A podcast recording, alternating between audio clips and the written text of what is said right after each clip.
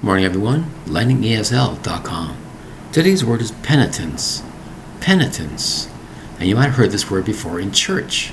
Penitence is trying to bless your sins, clean out your sins, pray for your sins.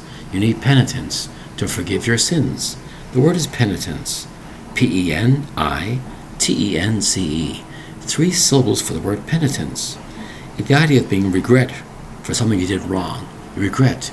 You seek forgiveness. You seek penitence, some kind of contrition, some kind of forgiveness. The word is penitence, spelled P E N I T E N C E. Penitence.